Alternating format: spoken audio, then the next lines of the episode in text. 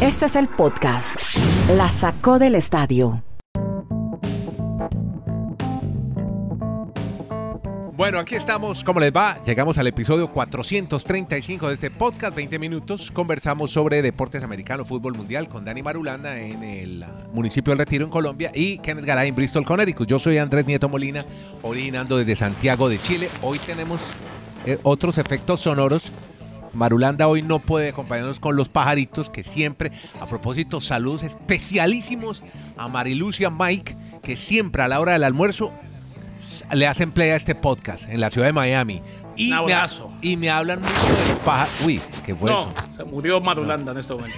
Acaba de morir.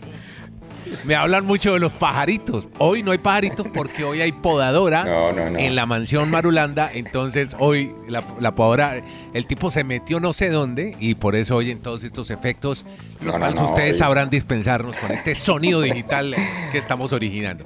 A ver, Marulanda, ¿qué- Dígale, diga- dígale, no, dígale muy- a la muy querida Marilucy Mike que aquí cuando quiera pueden venir a ver a conocer el pajarito, Bueno, y- todas las aves que tenemos aquí. y, o la, sea, po- y la podadora. un- sí, señor. No, y, y Dani tiene tremenda guacamayo. ¿no? Exacto, Muy bien. bonita, de, de colores. ¿Qué pasó? Llena de plumas. Llena de plumas. Bueno, vea, más bien hablemos de la NFL porque hoy voy a abrir ah, por la pica porque no pudimos hablar en, en su momento de JJ Watt cuando se fue del equipo de Texas, pero ya parece que tiene nuevo hogar el señor JJ Watt y ya nos cuenta Kenneth Garay desde Bristol. Dani, si, haga un poquito de silencio, hermano. Tenga ese micrófono quietico. A ver, Kenny, cuéntenos sobre JJ Watt. Muy amable, don Andrés. La tercera es la vencida. Un abrazo a Dani Marulanda desde Alaska hasta la Patagonia. Y donde nos escuchen, preocupado aquí, y yo sé que Dani me va a regañar, igual me regaña todos los días. Todos los días nos regaña. A mí también. Por el tema de la terapia de parejas de, de Ale Rodríguez y, y J. Lo. Pero bueno, esa se la cuento después. Están en terapia de parejas. Si no, podcast, hoy no vamos a hacer podcast de entretenimiento, no nos dejan. A- ahora, a los 52 años, Jennifer López está más buena que yo, eso está claro. A ver, Muy atractiva, quiere decir usted. Porque si no llega la eh, feminista. sí, es- perdón, está muy atractiva. Bueno, muy Sí, bien, Perdón. Presento disculpas y públicas las presento las disculpas. Bueno, Ya se le, se le salió el viejito verde a Don Garay. Bueno, muy bien. ¿cómo se le ocurre si yo soy 56? Estoy hablando de una mujer de 52 años, ¿cuál Bueno, viejo verde? A ver, hombre, cuente más vieja que yo. hombre. cuente, cuente. más, vieja que yo. A ver, J.J. Watt, en definitiva tiene equipo. Eh, me gustó como lo publicó en el Twitter, Andrés. Eh, puso una foto de él con una camiseta de los Cardinals haciendo pesas y abajo puso source, dos puntos, me, fuente, yo. Y la foto, ya. Ah, Y, Sí. y, y- y de ahí en adelante, bueno, llega a los Cardinals de Arizona. Habría llegado a un acuerdo de 31 millones por dos años. Yo tengo 33 y 23. eh. Eh, ahí hay datos encontrados. 33 millones por dos años, pero eso sí, sean 33 o 31, son 23 garantizados. 23 que le pagan sí o sí, lo demás serán incentivos. Y yo estoy seguro que Dani tiene su comentario al respecto, porque es que ahí se vuelve, a eh, se, se encuentra mejor, no, no se vuelve, se encuentra con Chandler Jones por los lados de la defensa, Sí. con DeAndre Hopkins, con Kyler Murray, o sea, este equipo pinta bien. Sí, ¿cómo lo ve Marulanda? Eh, Esta nueva conformación, configuración del nuevo equipo los Cardenales de Arizona. Pues primero le digo que rompe el corazón para muchas organizaciones y lo otro es que Don Dinero siempre manda la parada. O sea, es que tener ya 23 millones de dólares garantizados, pase lo que pase, es así el contrato, mi estimado Garay, pues cualquier ojo cerrado lo toma. Porque en un principio él siempre había manifestado, quiero un equipo que me dé plata, pero que sea contendiente a ganar el Super Bowl. Por eso los fanáticos estaban pendientes de los Bills de Buffalo y de los Green Bay Packers, que llegaron a la final de conferencia la temporada pasada y la perdieron. Y la otra opción que tenía muy adelantada aparentemente era la de los Browns de Cleveland, que él lo veía como un equipo con futuro a, contender por el Super Bowl. Por eso para muchos es una bomba que haya llegado a Arizona. Lo que dice Garay, sí, tiene, por ejemplo, si miramos las estadísticas, lo de Chandler Jones y él, en la última década son los dos jugadores que tienen más capturas de, de- mariscal. O sea, va a ser temido esa, esa parte. Y en ofensiva, pues lo de Hopkins, que fue su compañero en los Texans, y lo de Kyler Murray, pues también le puede dar una dimensión en ataque importante a este equipo. Pero ustedes ven esa división, o sea, está Los Ángeles que se rearmó con Strafford, está Seattle que todavía tiene a Russell Wilson, San Francisco es una muy buena defensa. O sea, es un equipo que sí va a contender, pero yo no lo veo tan favorito como para llegar directamente al Super Bowl. Creo que hay otros equipos que le daban más posibilidad a JJ White. JJ Watt de llegar a, a un Super Bowl. Vea usted, bueno, ahí son opiniones divididas, pero bien, vamos a ver qué pasa entonces con JJ Watt en su nuevo equipo. Por ahora, Garay, usted nos contaba hace pocos podcasts sobre Alex Smith. ¿Usted me resume rápidamente cómo era la historia de Smith? Smith, hombre, lo de Alex Smith fue prácticamente un milagro. Fue de fractura a sálvenme la pierna, a sálvenme la vida. Sí. O sea, tuvo una infección que estuvo a punto de, de causar que, que le amputaran la pierna y después eh, la infección ya- le decían a los médicos, hagan lo posible porque sobreviva. Fue una infección que lo mantuvo en cuidados intensivos bastante tiempo. Sí. Y vea, regresó, cumplió con una gran tarea con el Washington Football Club. Es un guion prácticamente de Hollywood, Andrés. Pel- de pura película.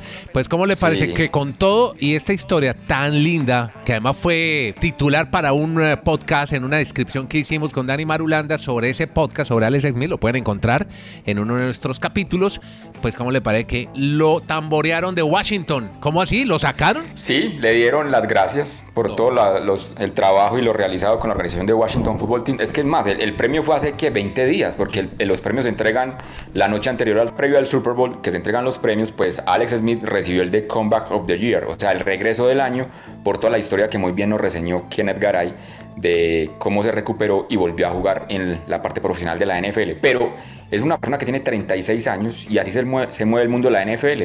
Hay que pensar siempre en el futuro y pues por eso le di- dijeron que muchas gracias a Alex Smith, pero fue cortado ya por el equipo de Washington Football Team. Bueno, me voy ahora de NFL a MLB, Major League Baseball. Están eh, por estos días en la Florida, en Arizona, Spring Training. Y, Garay, ¿cómo es lo- la historia de los eh, Red Sox de Boston y la nueva regla de la misericordia? El Mercy Rule, definitivamente, se implementa en la pretemporada y Boston detuvo la entrada y se acogió a la regla de la misericordia. Los ponemos en situación. El lanzador de los Medias Rojas de Boston, Garrett Richards, había sacado solo un out durante su primera apertura, llenando las bases y aceptando una carrera, una sola, de caballito. O sea, eh, en un pisa y corre, antes de que los Medias Rojas de Boston detuvieran la entrada después de 23 lanzamientos. Luego detuvieron la entrada y se acabó. Y luego volvió a salir para una segunda entrada y ahí retiró en fila. eh, hizo el 1-2-3, sacó los tres outs en fila. Eh, esto porque la nueva regla de entrenamiento en primavera permite a los managers terminar una entrada después de que un pitcher ha hecho 20 lanzamientos sin importar cuántos outs o corredores en base haya. Terminaron la entrada, se acogieron a la regla, Sí. él volvió y sí sacó los tres outs, Garrett Richards, solamente en sprint training. ¿no? Ah, bueno, por en, ahora. una sí. situa- en- en una situación seria de, de temporada regular, Sí. ahí se queda o hasta que saque los tres outs o tienen que ir al bullpen. Una muestra más para que nuestro amigo Andrés Nieto se emocione lo que es la pretemporada. Sí. Es básicamente darle movimiento a los, a los peloteros. Y mencionemos que para Colombia, para que hablamos, hablemos o a- abramos es. un poquito la parroquia Sí. colombiana, hay 14 Aquí, colombianos aquí en este tengo el momento himno, en aquí tengo el himno a pretemporada. todo volumen. Nos el paramos entonces, mano, mano al corazón, mano, mano al pecho y vamos con el himno. De, Bo- Ahora de sí. Boyacá en los campos. Hágale pues. ¿Qué pasó hay- con los hay- colombianos? Hay 14 colombianos en estos campos de entrenamiento de primavera de grandes ligas, 9 en los rosters de 40 y 5 como invitados. Entre ellos, por ejemplo, ya que hablamos de los Red Sox de Boston, apareció Direct, Dir- te iba a decir Direct Jeter, es Jeter, Jeter Downs. Ajá. O sea, recordemos la historia que contábamos que los padres le pusieron el nombre de Jeter en homenaje a Derek Jeter, pero su apellido es Downs, es un san andresano. Y ya la conectó fuera del parque, también Qué la sacó bueno. del estadio como nosotros, este San Andresano, en estos juegos de pretemporada. Y también muy buena ¿De- ¿Y actuación de qué juega Jeter? ¿Qué posición un tiene? outfielder, un outfielder. perfecto. Y, y el otro jugador que se destacó fue José Quintana, que es Ah. importante para ellos para poder quedarse en el equipo con los Angels. Incluso se cargó la victoria del equipo de los Angels en estos juegos de pretemporada de Grandes Ligas. En la vajilla ya anda por los, por los Ángeles. Ocupa el puesto de. Julio Teherán. Bueno, Sí, señor. Bueno, oiga, ¿y cómo es la historia que los Marlins ya ponen a venta los tickets para Sí. su temporada regular? Ya, yo, yo ya estoy en, en- en lista, estoy en lista de espera. El viernes se ponen ya oficialmente los tiquetes para ver los juegos de los Marlins, los que se venden en el paquete individual. Pero me llama la atención es que han puesto en venta para la- los juegos de abril, mayo y junio. ¿Eso qué quiere decir? Que de aquí para el segundo semestre, como está el tema de la pandemia, pues sí se podrá aumentar la capacidad de, de aficionados en el estadio, porque recordamos que había mencionado Derek Jeter que no iban a tener más de un 20% en el, en el estadio, pero Sí, bueno, para los fanáticos de los Marlins ya pueden el viernes ingresar a comprar los tickets. ¿Qué es lo que dice Garay? Sí. No van cuando el- no hay pandemia. como No, no ahora. van cuando no hay pandemia. ¿eh? Me- imagínense ahora. O sea, uno, uno decía Miami, lo decía jocosamente, cuando estaba muy solo solitario en la casa. ¿Qué, estás, qué está haciendo? Lo llamaban y le preguntaban. Uno decía, estoy más solo que juego en los Marlins en el noveno inning. Ahí ya no hay nadie. Pero yo creo, oiga, por lo que hemos visto en los números y en las noticias, en lo de la Florida avanza muy bien en cuanto a vacunación se refiere. Están avanzando. ¿De qué manera? Sí, lo que, lo que nunca avanzó bien es la, asistencia de público en los juegos de los Marlins. Bueno, pero seguramente para el próximo semestre ya estará más de la mitad de la población vacunada contra el COVID y a ver si, si creamos una afición para que vayan a ver a los Marlins en Miami. Por lo menos Mike y Mari quedan, van a quedar muy cerca al, parque de Marlins, el Marlin Park, para que vayan a ver a Florida Marlins. Vámonos con el fútbol, porque ayer estábamos muy preocupados por el señor José María Bartomeu. Joseph María Bartomeu, que lo detuvieron, llegaron los mozos de Barcelona, la policía fue hasta su casa, lo detuvo, todo relacionado con el caso del Barça Gate, que usted puede escuchar en el episodio de ayer, que muy bien relata Kenneth Garay. Pasó la noche en la cárcel el señor Bartomeu. Eh, el expresidente José María Bartomeu salió de la cárcel esta mañana, pasó la noche, después de que la jueza le dio libertad de cargos. La juez de Barcelona que investiga el caso Barça Gate dejó en libertad provisional a José María Bartomeu y a su mano derecha a Jaume Masferrer que se han acogido a su derecho a no declarar. O sea, pasaron la noche porque ayer no quisieron declararle a la policía y entonces tocaba llevarlos ante la jueza. Hoy lo hicieron y ya salieron. Eh, se acogieron a su derecho a no decir nada y tendrán que hablar con sus abogados. Hablemos de tenis, porque ya se viene en los próximos días el eh, abierto de Miami de tenis, que ya no se está haciendo en Key Biscayne. Ya lo trasladaron, está en el norte de Miami, ahí por la zona del Hard Rock Stadium. Y tenemos ya la primera información eh, lamentable para nuestros amigos en Miami, porque no a uno de los grandes. Dani. Sí, señor, se trata de Roger Federer, que ha manifestado que no va a estar en el Master 1000 de Miami, que como usted muy bien lo está mencionando, ya se juega ahí al lado del estadio del Hard Rock, donde todo ese complejo tenístico que montó la misma organización o los mismos dueños de los Miami Dolphins, pues han llevado este torneo a este lugar. Él fue el último campeón de este torneo porque se disputó en el 2019, el año pasado no se pudo hacer por la pandemia, cuando precisamente se estrenó ese nuevo lugar para hacer la sede del Miami Open. O sea que para los aficionados de Federer, y, me atrevería a decir, Kennedy Andrés, que es tal vez ya la última, no creo que volvamos a ver a Federer en Miami, porque es que ya el año entrante con 40 años no sé si le, va le va a dar para, para verlo nuevamente en ese torneo de Miami.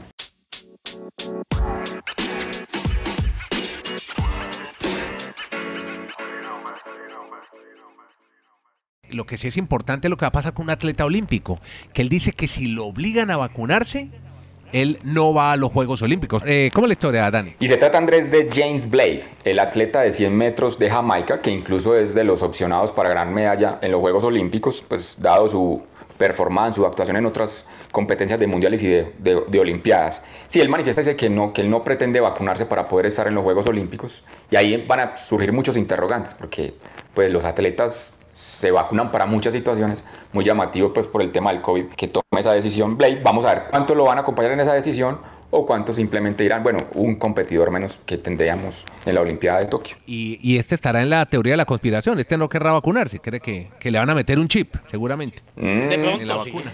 No, y, quién y lo que digo es que cuántos no se han vacunado, cuántos se han inyectado, cuántas sustancias, y pues no entiendo ahora el tema. bueno, en fin. Bueno, eh, una decisión muy personal. Es totalmente personal, lo único que decimos es que es eh, también sería un acto de responsabilidad vacunarse, no solo con usted, con el mundo. No, yo me vacuno. Ah, bueno yo, me cuido y te cuido. muchas gracias, muy amable.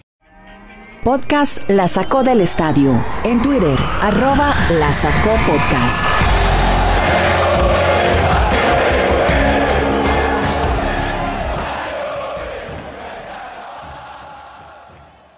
Hablemos de Juan Fernando Quintero. ¿Se acuerdan de ese futbolista colombiano que alcanzó a, sí, a brillar en River? La verdad que no, salió bien. Un momentico, escúcheme que lo interrumpa, Andrés. Brillar en River es poco. Fue el hombre que anotó el gol que abrió la llave del título en Copa Libertadores ante Boca en el Bernabéu. No, está bien, lo recordamos por el gol, pero que haya hecho una gran carrera ah, en River y que haya pasado a la historia de River. Eh, no, ah, yo sí, a la historia sí pasó. Pero, pero sí, sí, creo, sí creo. Para, mí, Andrés, pero, época. Pero, Andrés, para mí está tatuado en el corazón de los hinchas de River por lo que reseña Garay. Ese tema convoca. Y si ustedes ven, o sea, el tipo no fue 90 minutos en todos los partidos, pero siempre que Juan Fernando Quintero estuvo Sí, pero, pero venga, pero. No, no, pero, no. pero, ojo, Andrés, lo que fue dice, titular. Lo que, Andrés, Sí. Andrés, Sí. lo que usted dice es verdad, pero Sí. en el momento Pero siempre justo que él- anotó un gol histórico. sí, está bien. No, y no, no no, pero no solo el gol histórico. Los minutos que él tuvo, 5, 10, 20, River era otro equipo.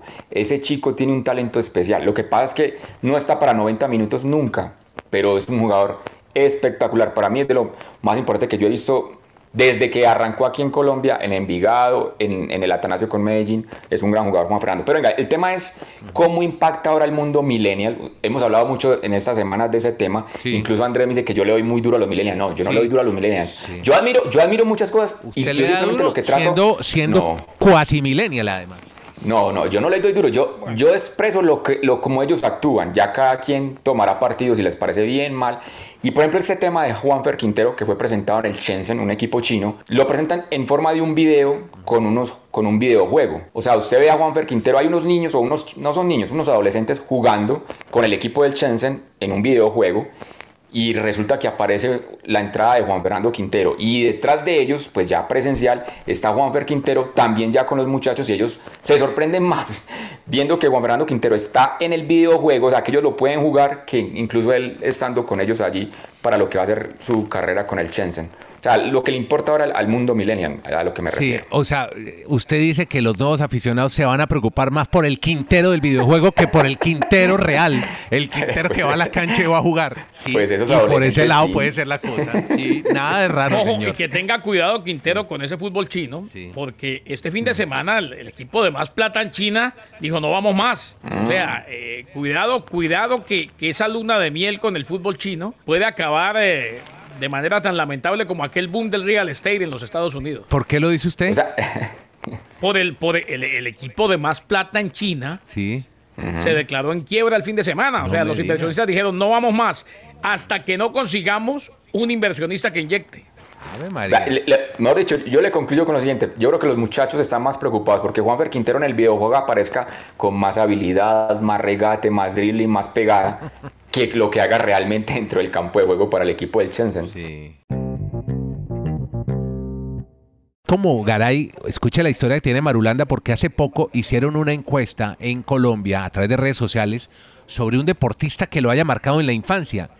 Y, y le, va a le, le va a sorprender el resultado. Uno diría el pie de Valderrama, Frei Rincón. No, Sí. señor. No, estaba por otro lado. Cuéntenos cómo O está. un ciclista. Exacto, un ciclista. Lucho Herrera. Pero, pero sí, exacto, pero hagamos la claridad que la pregunta sabe quién la formuló, la Fórmula 1. El sitio oficial de la Fórmula 1 puso cuál deportista lo marcó en su infancia. Y aquí en Colombia arrasó el tema Juan Pablo Montoya.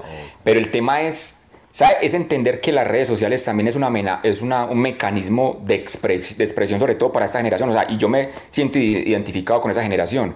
Porque en ese momento Juan Pablo Montoya, por mucha parte de la prensa, fue catalogado de agrandado, de que no daba declaraciones, de que era un niño de papi y mami, que vivía en otro mundo, que, no, que no era meritorio lo que él hacía en la Fórmula 1.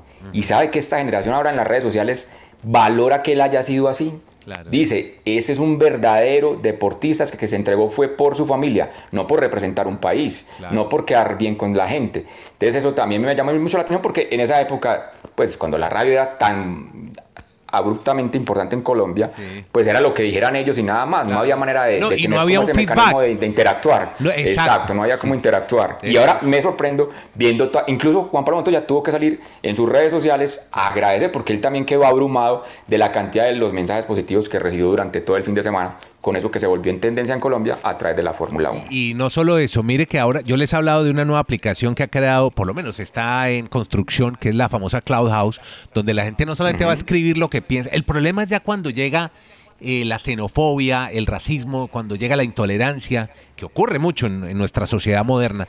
Pero hay una aplicación que se llama Clubhouse, es de Apple, y ya la gente puede hablar, intervenir, se mete a una sala y conversa. Y habla y expresa su opinión. Y como pueden expresar sobre todo, por ejemplo, con periodistas deportivos. Pasó en Colombia hace poco con un reconocido narrador. Ah, ¿se trata de quién? ¿De Jorge Eliezer Torres? Claro, usted me iba a contar la historia, que volvió Torres, el de el narrador de Palantes para allá. Y esa era la jugada. Sí, no, y también estas redes sociales, o sea, esta generación eh, realmente pues se, se sintió siempre muy bien encaminada en cuanto a los relatos con este señor. Pues también me, me- me quedé sorprendido porque, digamos que él sí ha- hacía parte de la nómina de, de Win, pero como en partidos no tan estelares, pero últimamente le dieron partidos de, de los equipos de la capital y la gente volvió tendencia eso en redes sociales. O sea, lo, de pronto lo lamentable es que es comparan con otros relatores y creo que eso no se trata de la dinámica, sino de valorar lo, lo, positivo de algunos de los compañeros. Pero veo que mucha gente recuerda a Jorge Eliezer Torres como un excelente narrador y pues por eso creo que otra vez están, lo están como reencauchando en cuanto a esta nueva, para esta nueva generación. Pero más que eso es que la gente pueda, más que eso es que la gente pueda opinar y decir qué piensa sobre esos cambios que se hacen en medios a través de las redes sociales. Listo, Garay, ¿le merece algún comentario de todo lo que hemos dicho? Para mí siempre fue un gran relator y, y los que están ahora también. Yo no estoy muy de acuerdo con esas dinámicas de... Sobre todo porque, primero que todo, por lo que dijo Dani. Además, perdón, eh, perdone que me la atraviese, pero es muy importante su opinión porque usted la vive diariamente con un programa de radio que hace en un ánimo deporte. No, pero hay una cosa, en el caso de los relatores, por ejemplo. Primero que todo, que yo soy parte interesada en el negocio eh, y entonces no me gusta opinar de los colegas. Pero no es tanto eso, Andrés. En este podcast sí vengo y, le digo lo que pienso. Creo que estas dinámicas, como decía Dani, tienen un problema. Y el problema es que eh, ahí se meten, se filtran y es imposible evitar las manifestaciones de odio, las comparaciones, una cantidad de cosas que me parecen que no, vienen al caso. Es no pasar eh, esa línea. Si se hace dentro de un debate respetuoso, con argumentos, la cosa puede funcionar, Garay. Y ojo, a ver, a ver, eh, lo, que, lo que no me parece es que quede prácticamente el trabajo de alguien a expensas de lo que diga una encuesta de redes sociales cuando hay tantas redes sociales y cuando hay tanta gente que no participa. O sea, eh, es complicado, es complicado decirle a un relator que viene bien, eh, joven, de los de la nueva generación, vea, vamos a, desplazarlo a usted o a quitarle ciertos partidos o a sacarlo del canal, porque resulta que volvió el veterano, y si pasa a la inversa también, volvió el veterano y el fin de semana en redes sociales todos dijeron que era bueno. Me parece que no es por ahí, pero bueno. Bueno, ahí dejamos entonces la inquietud. También todos tienen uh, su forma de pensar. Usted también, el que está al otro lado de este podcast, en su celular, en su móvil, a quien agradecemos que le dé play a este podcast y que nos dé esta oportunidad de contar la historia sobre deportes americanos y manifestar en estos casos nuestra opinión sobre esa retroalimentación que va a haber entre las redes sociales y ustedes y, nosotros en este caso. Usted lo puede hacer a través de la cuenta de Twitter, arroba la sacó podcast. Ahí tenemos un canal abierto para que diga lo que quiera sobre este podcast. Está en Twitter. Gracias a todos. Garay en Estados Unidos, Marulanda en Colombia, Nieto Molina desde Chile. Diariamente estamos con ustedes. Si le gusta este podcast, compártalo y vamos a crear una gran cadena de auditores, de oyentes de La Sacó del Estadio Podcast. Muchas gracias.